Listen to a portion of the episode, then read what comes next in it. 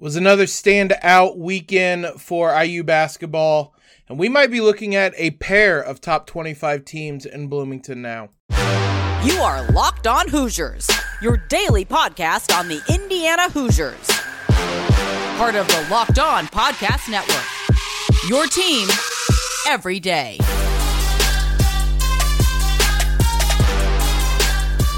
What is up, everybody? Welcome into this Monday episode of Locked On Hoosiers as we kick off your week. I'm your host, as always, Jacob Rude. I want to thank you for making us your first listen every single day. We are your one and only daily one-stop shop for everything IU athletics. Also want to give a thank you to LinkedIn Jobs for sponsoring today's episode. LinkedIn Jobs helps you find the candidates you want to talk to faster. Post your job for free at just linkedin.com/lockedoncollege. Terms and conditions apply. Both the men's and women's teams came home with victories. They didn't have to come home. They were in Bloomington, earned a pair of victories over the weekend. We're going to talk about both games and look at the polls, because the women's team probably going to be a top 5 team.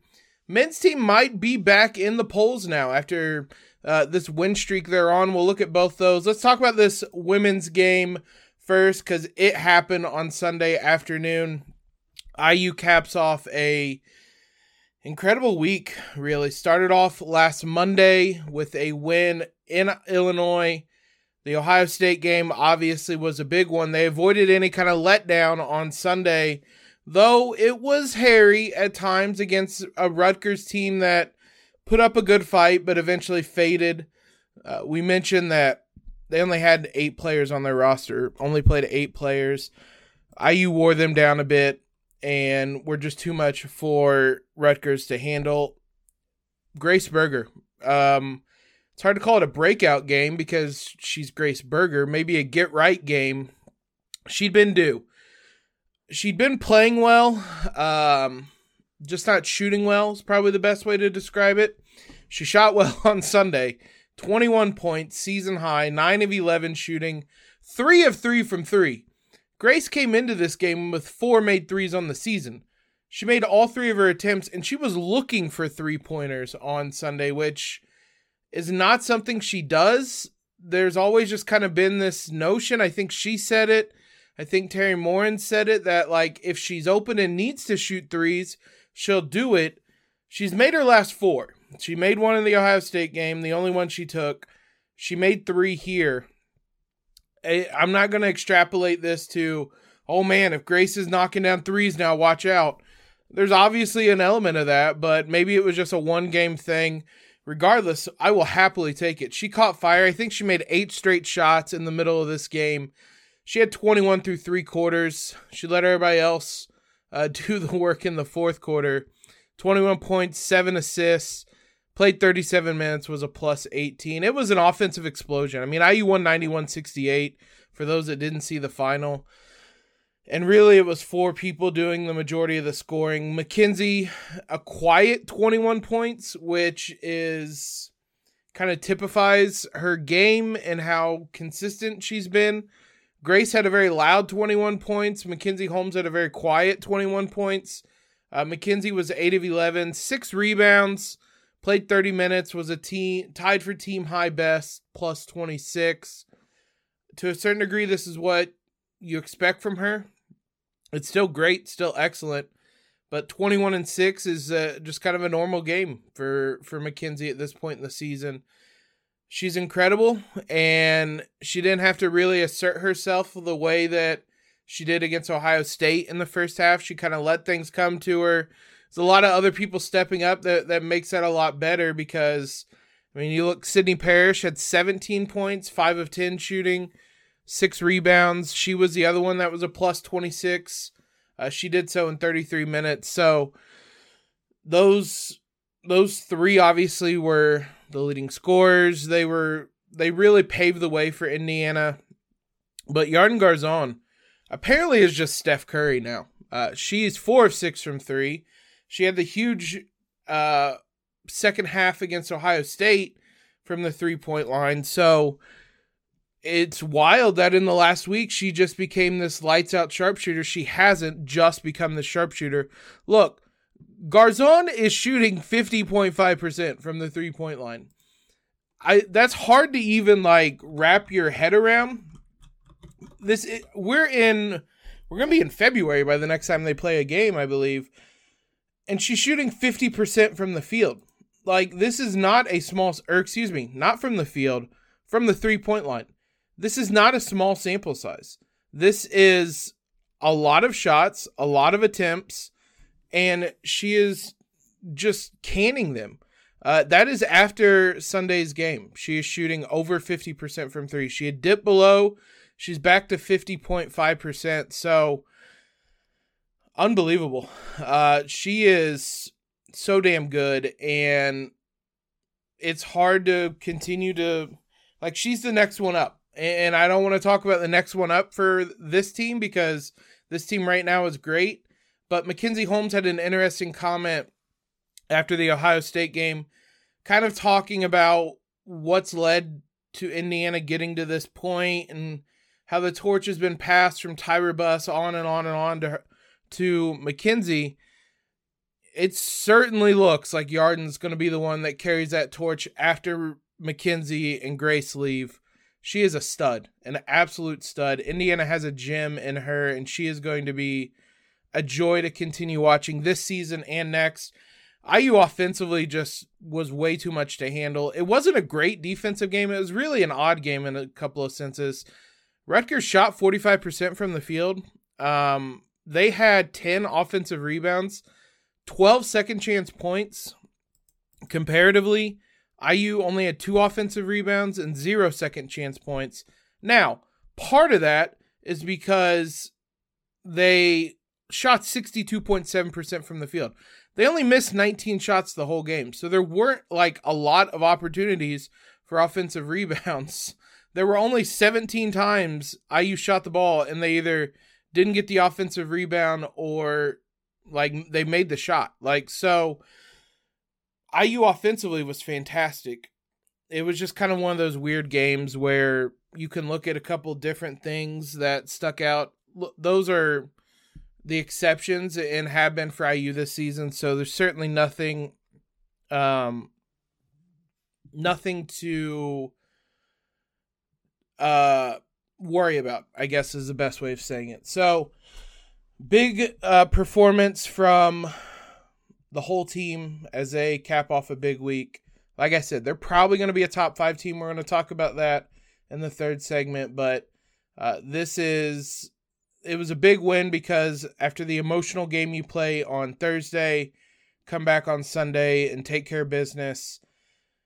That was great to see. Nothing to worry about in that regard with this IU team. They are all business every game. So shout out to them.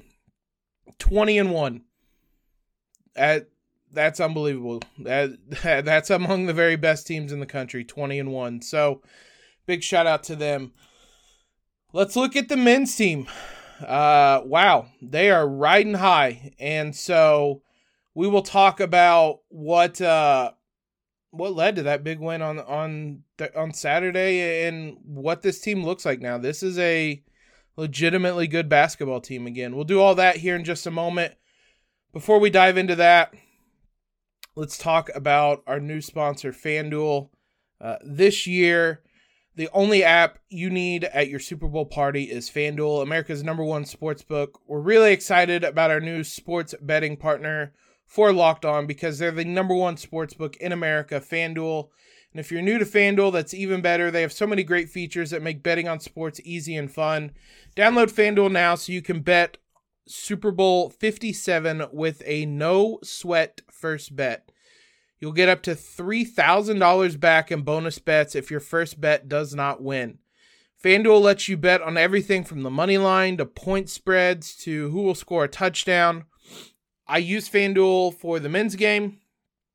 If Trace had I think 2 or 3 more points, he struggled on Saturday, and I bet on Jalen to grab a couple rebounds, but he was making everything and can't really fault him, but I use the same game parlay. Those are a lot of fun. You guys can try those out.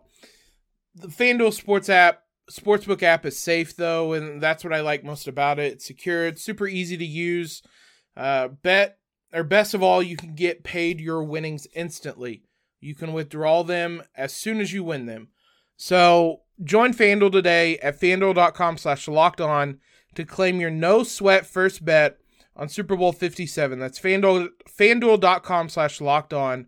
Make every moment more with FanDuel, official sports book partner of the NFL. Big thanks to you guys for making us your first listen every single day. Make sure you check out the Locked On College Basketball podcast. Everything you need to know about college basketball in one place. Plus, hear from big name experts, insiders, coaches, and players. Locked On College Basketball, available on YouTube, wherever you guys get podcasts. Subscribe to us over at YouTube. Did not do a live show on Sunday. I thought about it, but everybody was tweeting about the AFC and NFC conference title games that I figured nobody would really want to tune in. Everybody wanted to watch football anyway, so I skipped on that one. We'll be back this week, though, a couple times to do live shows after games are over. So be sure you guys are subscribed on YouTube. Let's talk IU Ohio State. A fun one. Boy, Ohio State basketball, men's and women's, really love to give up like 17-0 scoring runs to Indiana. Big shout out to them for doing that twice in 3 days. I loved watching that run at the end of the first half. Obviously, the big talking point from this one is Jalen Hood-Schifino. His version of the flu game, 24 points, 8 of 12 shooting, 6 of 9 from 3. Again, another one of those things, not as drastic as Grace, but like if he's going to shoot like that, he's almost unguardable on any given night, and that's what the case was for Indiana. He was just canning everything. I can't remember how much I can't remember a more fun basketball team to watch right now, or than IU is right now, basically. This is, whether it's Jalen, Trace, who had 18 points, but on 18 shots, still had a double-double, 18, 10, and 6 is like a baseline with a couple blocks, and you win by 16 points. Like, yeah, that's fine. I'm not going to complain about that. That's still absolutely incredible. It's just Trace has set this crazy high bar for himself. Whether it's one of those guys, Malik Renu, he's back, it seems like. Whoever it is, it's just kind of this team aspect. It's a lot of fun to root for IU basketball. And it's wild how quickly this has changed, because if you look back on our show January 11th, or it would have posted on the 12th on your podcast feeds, after that Penn State game, I said that was rock bottom, and either things change now or this is going to spiral badly. They changed. It did not spiral badly.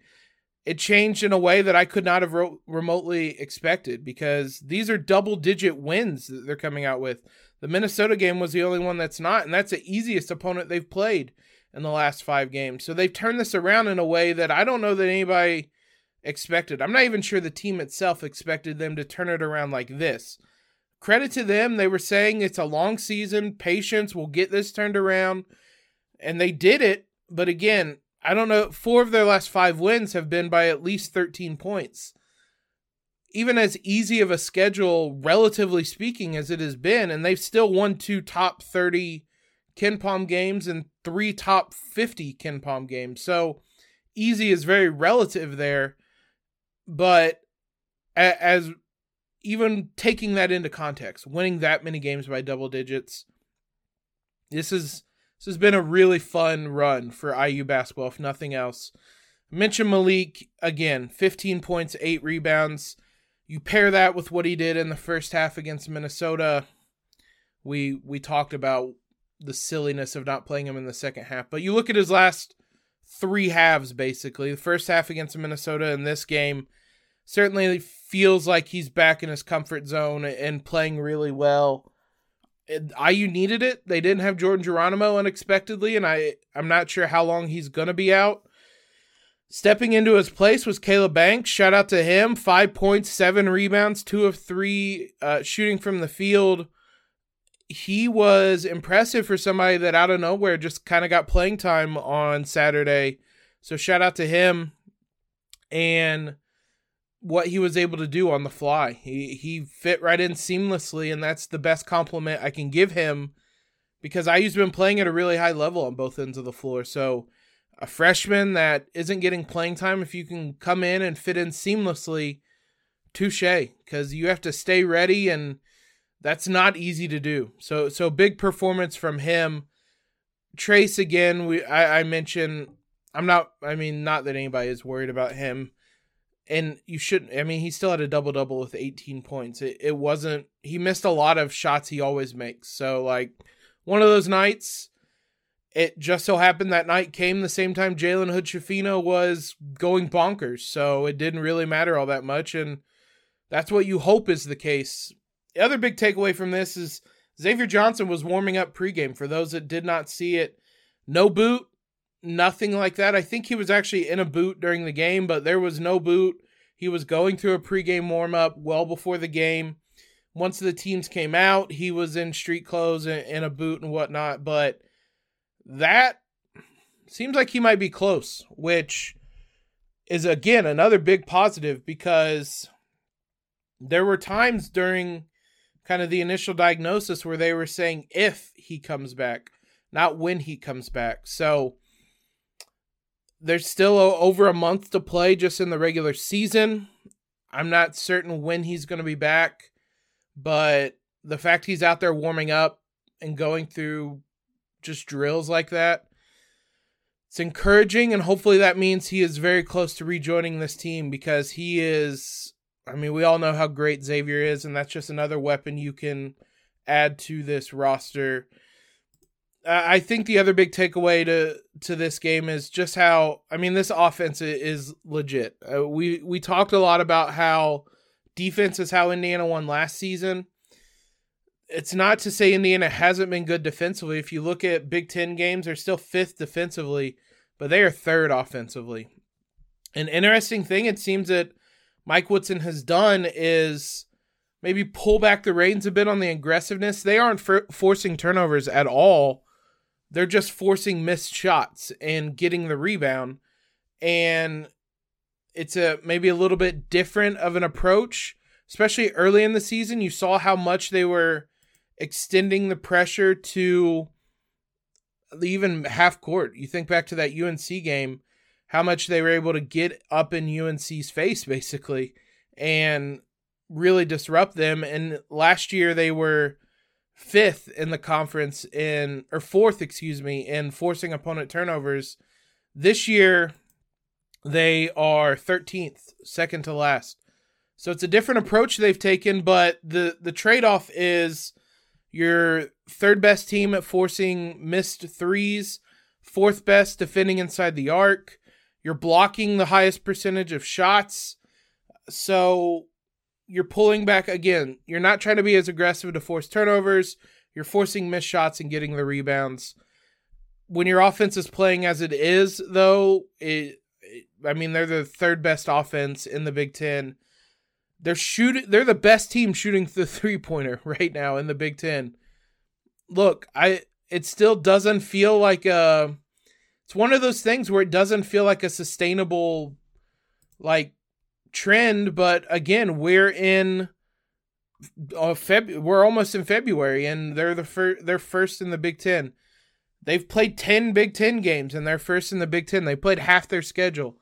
I don't know that they're going to finish the best three-point shooting team, but they've been it so far. So kudos to them for addressing their weakness and improving upon it. So this team is winning with, really good offense, above average defense, and Trace Jackson-Davis and Jalen Hood-Schifino just being the stars that IU has needed them to be. They'll be back in action Tuesday against Maryland. We'll preview that game in tomorrow's episode. Let's look at the polls now, because there's a pretty good shot the men's team is going to move up into the top 25. Also take a look at how high the women's team is going to go. We'll do all that here in just a minute. Let's start with the women's team, because they, like I said, they're going to be ranked. It's just a matter of, are they going to be top 2, top 3, top 5? I saw a lot of discourse about this after that Ohio State game. What I will say now, I don't think anybody is really believing this. South Carolina is so far and away the best team in the country this year that they could be upset, lose a game, and still probably stay the number one seed. They have such a great... If you want to watch really good basketball, find a South Carolina women's game, and you will see. I saw another graphic going around with like points per game, talking about the Wooden watch list for women's basketball. And I saw people talking about Aaliyah Boston only averaging like 13 points. She's the best player in the country, bar none. And the fact she's only averaging 13 points says more about how good South Carolina is than anything else. And I'm not arguing. McKenzie Holmes deserves to be on that list, and that's why it was going around, because she wasn't on it. McKenzie deserves to be on that list. But Aaliyah Boston and South Carolina are number one. After that, I mean, you could make a case that IU is the second best team. They're not going to be number two in the rankings. They're not going to go ahead. LSU is undefeated. They're not going to go ahead of them. Stanford didn't lose this week. They're 19-2. One of those losses is to South Carolina, and the other one was a recent upset. But IU's not going to jump all the way up there. UConn is 18-2 and on a really long winning streak. You're not going to jump above them at this point. So realistically, maybe they could. UConn would be maybe the only team they move ahead of. Other than that, IU's going to move up a spot to number 5 in both polls. And I mean, it's nothing to scoff at. That's still really good to be number 5 in both polls. We will see. I mean, South Carolina and LSU still have to play. UConn, Stanford, like there's still losses that could come about in places, but top 5 team in the country, I'm not going to complain about that. And I would imagine IU's probably going to come in at number 5 in the poll this week. The men's side, I don't really know. I've been kind of looking at IU as like, I just haven't looked at them as a top 25 team because they went crashing out in like such dramatic fashion, and they fell so far that like I just never really considered it like, oh, they're back to being a top 25 team, but 5 straight wins, and we mentioned Illinois win, Ohio State win, Michigan State win. Those are all very quality wins. This team deserves to be back in the top 25, and where it'll be, it's anybody's guess. There's so much movement in the polls, especially when you get towards the bottom. Indiana was 27th last week in the AP poll. They were 26th in the coaches poll. They're going to be ranked. They've only won since that poll came out. So how high they jump, I'm not even going to try to put a finger on it. The fact that this team is back in the polls, though, is just another testament to how good they, how resilient they are is a better way of saying it. Mentally resilient. Hats off to them. Ken Palm has them as the 19th best team in the country. That feels about the highest ranking I would give them. I would still imagine it'll be 20 to 25, somewhere around there.